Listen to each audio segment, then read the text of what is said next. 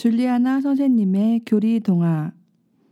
이 팟캐스트는 주일학교 교리교사와 어린이들을 위한 교리 동화로 의정부 교구 청소년 사무국에서 제작하였습니다.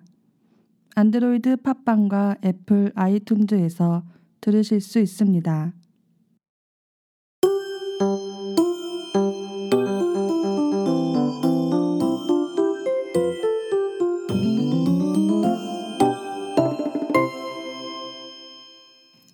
안녕하세요. 음, 우리에겐 나를 길러주는 부모가 넷이 있지요. 첫 번째는 하느님, 두 번째 부모님, 세 번째는 교회, 네 번째는 나 자신이에요. 오늘은 첫 번째 하느님에 대해서 이야기하려고 해요. 우리가 살아가기 위해서는 여러 가지가 필요하죠.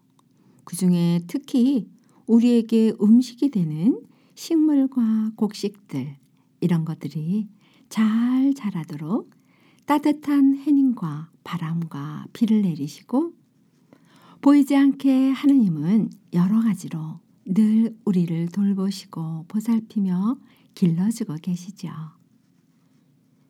그렇지만 하느님은 보이지 않으시기 때문에 우리는 종종 잊고 살아가요. 음, 하느님께서 우리를 돌보시듯이 우리도 하느님을 잊지 않고 감사드리고 기억해 드린다면 하느님께서 무척 좋아하시겠죠? 자, 오늘 이야기 시작해 볼까요?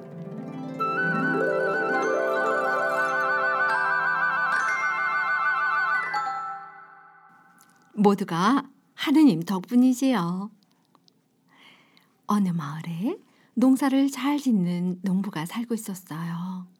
항상 콧노래를 부르며 즐겁게 농사를 짓고 있는 모습을 마을을 지나가던 원님이 보고 물었죠. 어, 올해도 농사가 풍년인 것 같구나. 아, 네, 그렇습니다요. 모두 하느님 덕분이지요. 농부의 말을 들은 원님은 기분이 나빴어요. 마을의 모든 사람들은 원님이 이렇게 말을 하면 아이, 다 마을을 잘 다스려 주시는 원님 덕분이지요. 이렇게 말했거든요. 아니, 너는 어찌 하느님 덕분이라 하느냐?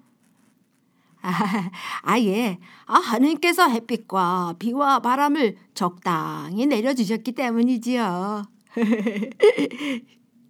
농부는 하늘을 쳐다보며 웃으며 말했어요. 원님은 크게 노하시며 아니 그건 내가 이 마을을 잘 다스렸기 때문이지. 어찌 보이지도 않는 하느님 덕분이란 말이냐? 그러자 농부는 다시 어, 보이지는 않지만 없는 것에서 있게 하시고 심지 않아도 거두시는 하느님 덕분이지요. 에잉, 어찌 말도 안 되는 소리를 하는 거 여봐라, 저 농부를 옥에 가두어라. 원님은 농부를 옥에 가두고 그릇에 흙을 담아주며 말했어요. 없는 것에서 있게 한다는 그 하느님이 아무 씨앗도 심지 않은 이 흙에서 싹이 나게 한다면 내가 너를 불어주고 네가 믿는 하느님을 나도 믿겠다. 농부는 바람이 잘 통하는 창가에 흙이 담긴 그릇을 놓고 정성껏 물을 주었어요. 그러던 어느 날 흙에서 파란 싹이 올라오기 시작했어요. 농부가 자세히 살펴보니 어디선가 날아온 민들레 씨앗이 흙 속으로 들어와 예쁜 싹을 틔우고 있었죠.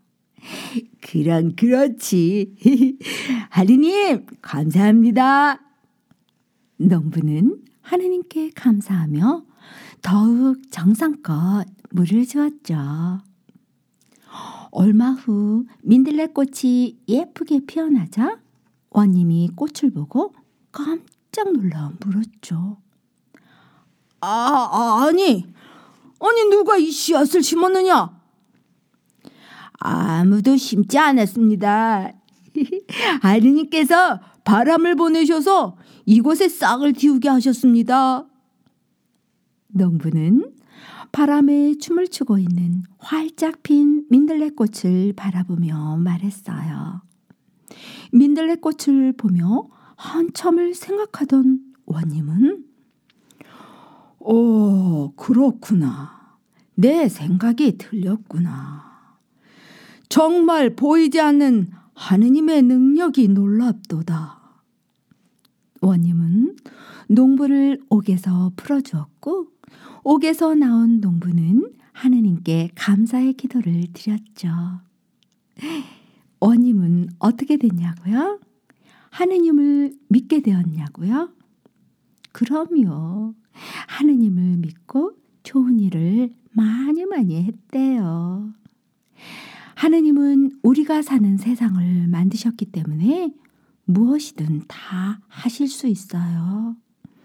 좋은 것이든 안 좋은 것이든 하느님을 믿고 감사드리면 하느님이 기쁘셔서 더 좋고 더 많은 걸 주신답니다.